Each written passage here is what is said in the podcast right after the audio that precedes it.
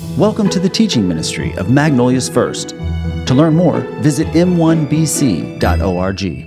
We continue this morning in our sermon series entitled Mission Redemption as we are following the path of Jesus as it leads to the cross and then ultimately the empty tomb. What if you had less than 12 hours to communicate what you believed was most important to the people that you love the most? What would you say? In John chapter 16, Jesus is just hours away from being nailed to a cross, a cross upon which he would die for your sins and mine. And the Apostle John, in his gospel account, is recounting the words of Jesus he heard almost six decades earlier. But John remembers it like it was yesterday. And he can feel those emotions that the disciples felt that day as they were distressed almost to the point of panic. And Jesus' message to those disciples in John chapter 16, verses 4 through 15, is really quite simple but eternally profound. As Jesus was saying to them, I am leaving but the Holy Spirit is coming. He was saying to them, I'm not leaving you with a code of rules and regulations to follow. I am not leaving you with a list of tasks to complete and duties to fulfill. I'm not leaving you to deal with your emotions and be guided by your intuitions to find your way on your own through life. No, I'm leaving you with a person. And not just any person, but the third person of the triune God to live in you and to function through you to perform spiritual work that will reveal me to the world. The word translated Holy Spirit here in the original Koine Greek of the New Testament is parakletos. And it's translated helper in the English Standard Version and the New King James Version. It's translated comforter in the original King James Version that many of us grew up with. It's translated encourager in the New American Standard Bible. It's translated counselor in the Revised Standard Version. It's translated advocate in the New Revised Standard Version and our New Living Translation from which we teach here at Magnolia's First. Why, why so many different terms for that one Greek word that means Holy Spirit? Because the Holy Spirit performs so many different functions that no one English word is adequate to describe who he is and what he does. And so let me just share with you some of the ways in which the Holy Spirit functions in the life of the Christ follower, some of the ways in which the Holy Spirit speaks. Here's one. The Holy Spirit speaks in harmony with the Scripture and to reveal its truth. We are not left to interpret and understand Scripture based on our own intellect or ability to study. The Holy Spirit unpacks the truth of God's Word to us and applies it to our lives. The Holy Spirit speaks for God through the Scripture. And mark this the Holy Spirit never, ever, ever speaks in contradiction to the Scripture. He never does. Well, here's another one. The Holy Spirit speaks to convict and convince those who don't know Christ of their sin and their need of grace and forgiveness. The unbeliever, who the scripture says is dead in their sin, doesn't just wake up one day and decide, well, I think I'll become a follower of Christ. No, the Holy Spirit must draw them. The Holy Spirit must convict them of their need. The Holy Spirit must convince them of the path to grace is through faith in Jesus Christ, that redemption is only through the blood of Jesus. It is the Holy Spirit that makes that clear and compelling and convincing convicting and convincing to the unbeliever. Here's another the Holy Spirit speaks to bring glory to Christ and strength to His church. It is the Holy Spirit about whom we've been singing that has been moving in the midst of this body of believers and those joining us online. The Holy Spirit is not a feeling, but the Holy Spirit stirs up a deep spiritual emotion within us as we worship, and the Holy Spirit reveals Christ to an unbelieving world through the church. The unity that comes when a church is healthy is not something that is a mere social function. It is a work of the Holy Spirit. And the scripture says it is by our love for one another that the world will know we belong to Him. That is not something we must accomplish. That is a work of the Holy Spirit. Here's another one that's very personal for you and for me. The Holy Spirit speaks to produce biblical character and Christ like behavior in the lives of Christ followers.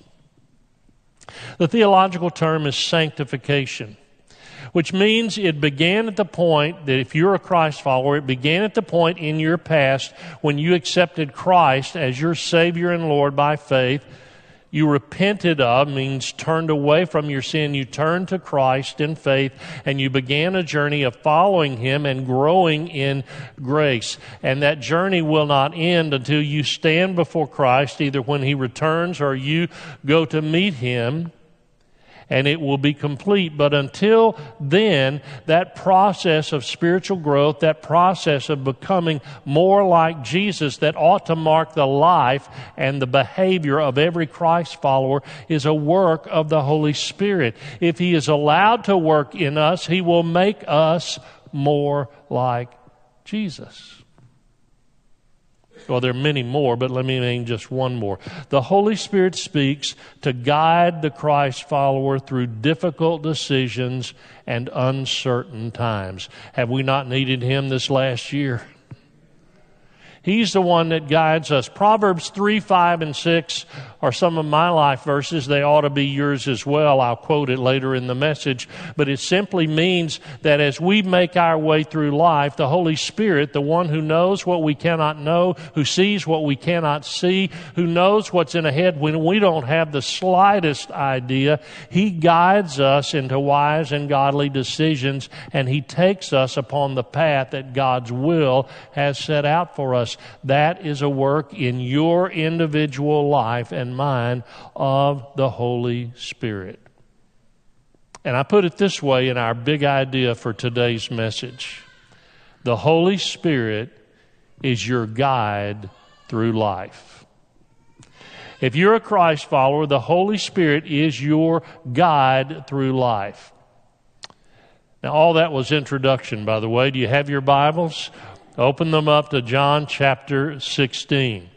I'm going to intersperse a couple of passages from the Apostle Paul's writings as we make our way through John 16, verses 4 through 15. And so if you have your Bibles, follow along in whatever translation. If you don't have them, don't worry. Either here in the worship center or at home, all the verses will be on the screen from the New Living Translation from which I teach. John chapter 16. These are the words that John recounted that Jesus said some six decades after he said them. So John remembers these words from the lips of Jesus. Verse 4. Yes, I'm telling you these things now, Jesus said to the disciples that day, so that when they happen, you will remember my warning. I didn't tell you earlier because I was going to be with you for a while longer. Now, think about the setting of this. I'm telling you these things now, Jesus said, so that when they happen, you will remember. And when John is putting them down on paper, that through the, the ministry of the Holy Spirit has been preserved for us all these centuries as Holy Scripture, John is remembering them as an old man. It's AD 90. He's old and gray, but he remembers specifically the words of Jesus, especially when he said in verse 5, But now I am going away to the one who sent me. And not one of you is asking where I'm going. Instead, you grieve because of what I've told you. Now, understand the emotional dynamic that was going on here. Jesus is speaking to the disciples who'd had all these expectations and preconceptions of who Jesus was and what Jesus would do and how he'd free the Jews from the Roman uh, captivity and all these things about what the kingdom of God they thought would be. And it turns out that none of those things were God's redemptive plan. And so, as it's finally beginning to dawn on them what Jesus is saying, that he must suffer and die, the disciples are absolutely distressed to the point of panic. And they're responding. And I think it's always vital that we understand that the disciples were flesh and blood human beings, just like me and you. They had the same kind of insecurities we have. They had the same kind of emotions we have. They respond in many of the same kinds of ways that we respond.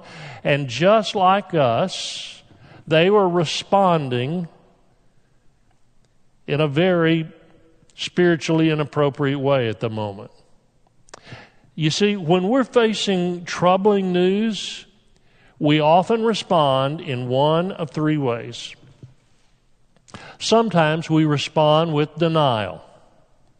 It's as if we think if we don't think about it, uh, it won't be real. If, if we don't process it, we just pretend it'll go away, that it will go away. And that's exactly what the disciples had been doing all those months they'd been walking with Jesus and hearing what Jesus was saying, that he would suffer and die and be raised again. It wasn't what they wanted to hear, so they just filtered it out. And now that reality was coming crashing down on them, and they were responding with denial. Or we can respond with depression, despair, sinking into the pits, just becoming emotionally immobilized, just frozen in, in what we're hearing. Like when we sometimes hear a diagnosis from a medical test that we didn't want to hear or the death of a, of a loved one or whatever crisis it might be, sometimes we just respond with despair. But what Jesus was wanting from them and how we need to respond as Christ followers is with determination. Determination to move forward in faith, determination to trust God to move ahead one step at a time for whatever He has for us, no matter how troubling the news might be. Only that third way is healthy. And that's what try, Jesus was trying to move them toward. He was saying to them, You think this is a tragedy, but actually, it is both necessary and advantageous for you. Look at what he says, verse 7. But in fact, it is best for you that I go away. Because if I don't, the advocate won't come. If I do go away, then I will send him to you. Now they heard that and they thought, best for us, Jesus. What do you mean best for us? You're leaving us. When Jesus was walking on earth, with the disciples at the time that John was writing this record, he had subjected himself to certain human limitations. Think about this. Though he was fully divine, he was also fully human, which meant that he had limited certain things about his deity during his incarnation, during his earthly ministry on earth. The Apostle Paul gives us insight into that in Philippians chapter 2. So go with me there for a moment. Look on the screen. These verses come from what many believe was a hymn of the early church. Some of the most powerful scripture in all the New Testament. Philippians 2 5. Paul said, You must have the same attitude that Christ Jesus had. Though he was God, he did not think of equality with God as something to cling to. And the word there means to hold tightly onto, not to release. Now look, verse 7. Instead, he gave up his divine privileges. He took the humble position of a slave and was born as a human being. One of the divine privileges that Jesus gave up in the incarnation was his omnipresence. That he could no longer be everywhere all at the same time. When Christ was incarnate, he could only be at one place at one time. When he was in a boat on the Sea of Galilee, he could not be simultaneously in the temple teaching scriptures. When he was in the wilderness being tempted by Satan, he could not at the same time be in the home of Mary, Martha, and Lazarus enjoying a meal with his friends. He could only be in one place at one time. But then Jesus says, Ah, but the Holy Spirit is coming. And through the Holy Spirit, he is everywhere at all times. Jesus, through the Holy Spirit, is at work from Australia to Zambia, from the North Pole to the South Pole. He's at work in the hearts and minds and lives of Christ followers and sinners whom He is convicting of sin everywhere in His world at all times. He's even at work in outer space where numerous astronauts have declared as they looked into the vastness of God's creation, the heavens declare the glory of God. Who revealed that to them? The Holy Spirit. Everywhere, at all times. And the greatest of the Holy Spirit's work, Jesus speaks of in verse 8. He says, And when He comes, He will convict the world of its sin and God's righteousness and of the coming judgment. Have you ever wondered what is it that causes someone who, again, the Bible says is dead in their sins, like you and I once were? What is it that, that causes a sinner who has no interest in the things of God to turn, to repent, and to turn to Christ in faith and be born again, become a child of God? What is it that would cause a man that was once a drug dealer and a convict who was sitting on the second row in the previous service to now become a passionate witness and evangelist for Christ? What does that? Well, actually, my friends, it's not a what, it's a who. It's the Holy Spirit that convicts the world of its sin, of God's righteousness, and the coming judgment. And then Jesus zeroes in on the central core of sin in the hearts, minds, and lives of unbelievers. Verse 9 The world's sin is that it refuses to believe in me. Jesus is saying there's only one path. We live in a multicultural era of tolerance and political correctness that says there are many paths to God and all religions are good. That's not what Jesus says. He, he said there's only one way. There's only one way. There's only one path to redemption. To believe in me, Jesus said. Morality won't do it. Religions won't do it. Only faith in the only Son of God will lead to eternal life. And Jesus had to go to the cross for that to be possible. Verse 10 Righteousness is available because I go to the Father and you will see me no more. Jesus is saying to those confused, depressed, disciples, Yes, I'm leaving you. I must go to the cross. It's why I came to earth. It is my mission to redeem you. And that's why Jesus said, as he hung on the cross just before he died, you remember his last words? It is finished. His mission was accomplished.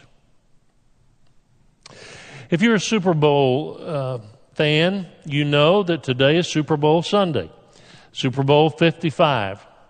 If you don't know who's playing because you don't care, I'm about to tell you the Kansas City Chiefs against the Tampa Bay Buccaneers. And it's a really interesting matchup of two uh, very different quarterbacks.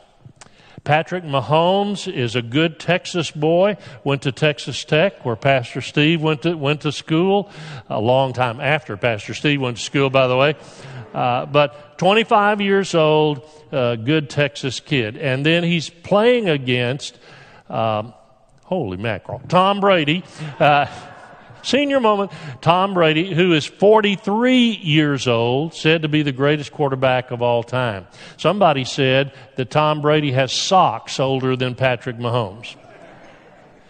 Well, at this moment, some of you are listening to this message on a podcast or you're watching it uh, on m1bc.tv. You already know who won the game, but as I'm preaching this message, we don't know who's going to win the game. I predict Kansas City, but uh, we don't know because it hasn't been settled yet.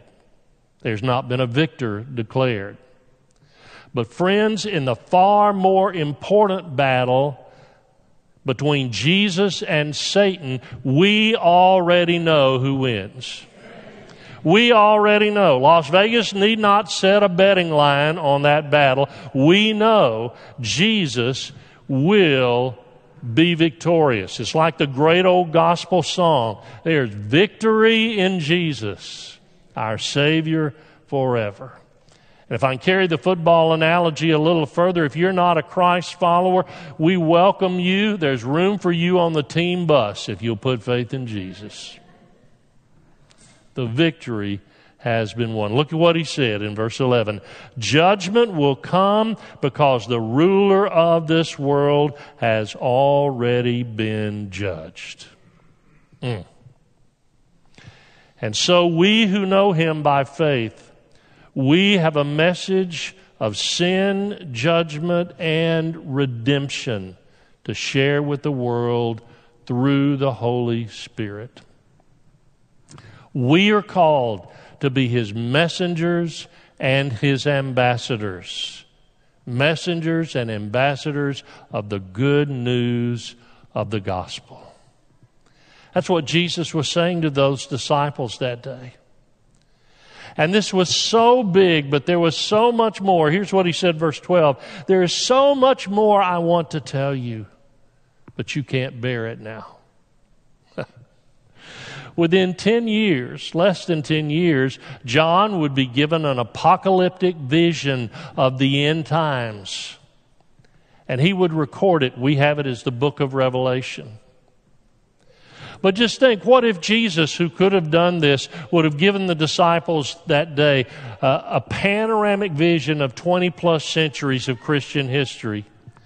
What if he had shown them all that was going to happen in the name of Christ? But he was saying to them, I can't even show you the little bitty slice of what your role will be in the kingdom of God as you go out as those initial missionaries to begin the early church that will change the world forever. I can't even show you that. You wouldn't be able to process it, you wouldn't be able to grasp it. But oh, listen, I am leaving, but the Holy Spirit is coming.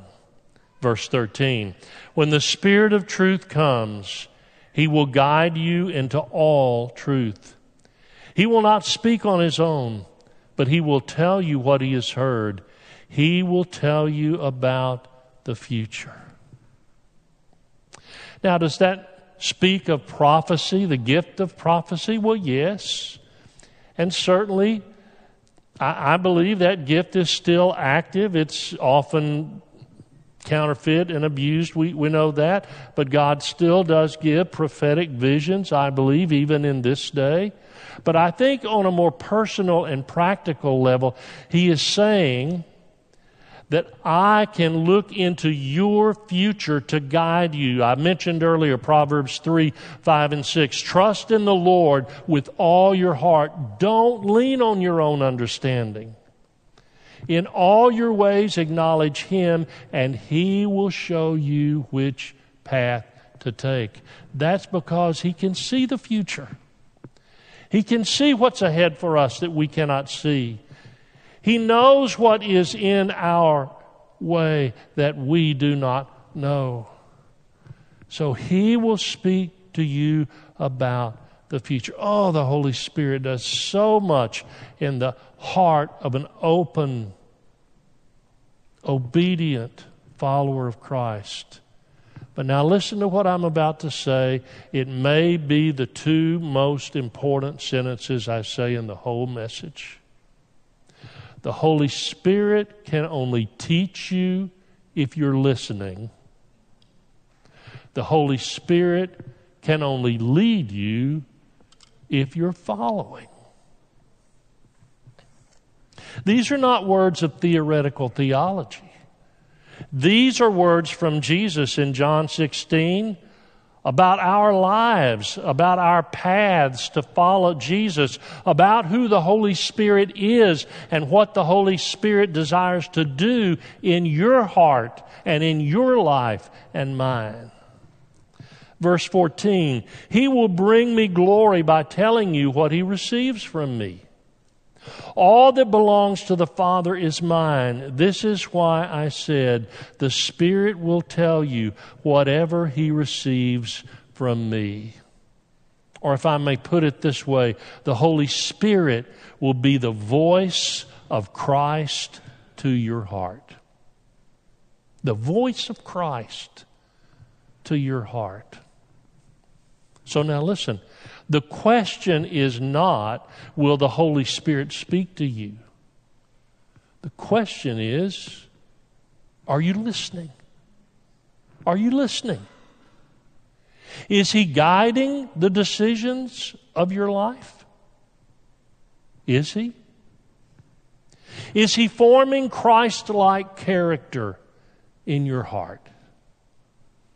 Is He?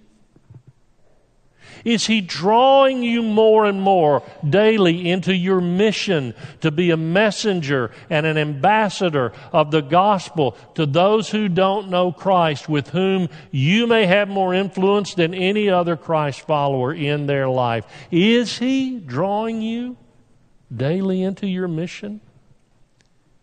Is He changing your behavior? To be less like your selfish, sinful self and to be more like Jesus? Is he?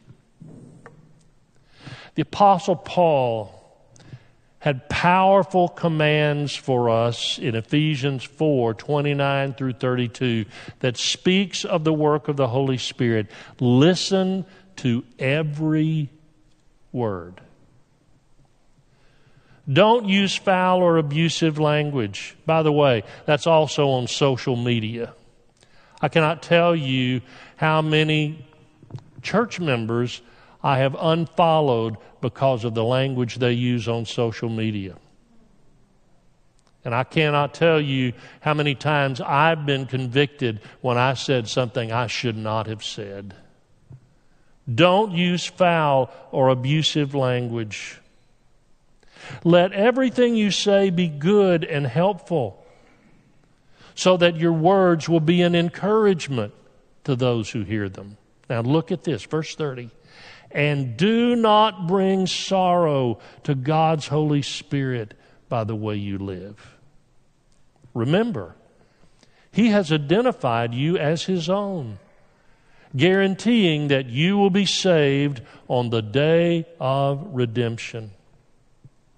Get rid of all bitterness, rage, anger, harsh words, and slander, as well as all types of evil behavior. Instead, Be kind to each other, tenderhearted, forgiving one another, just as God through Christ has forgiven you. So I have a single next step challenge to leave you with today, but it's important because if we don't do this, then this whole message has just been a bunch of wasted hot air. Here's my challenge for my heart and yours.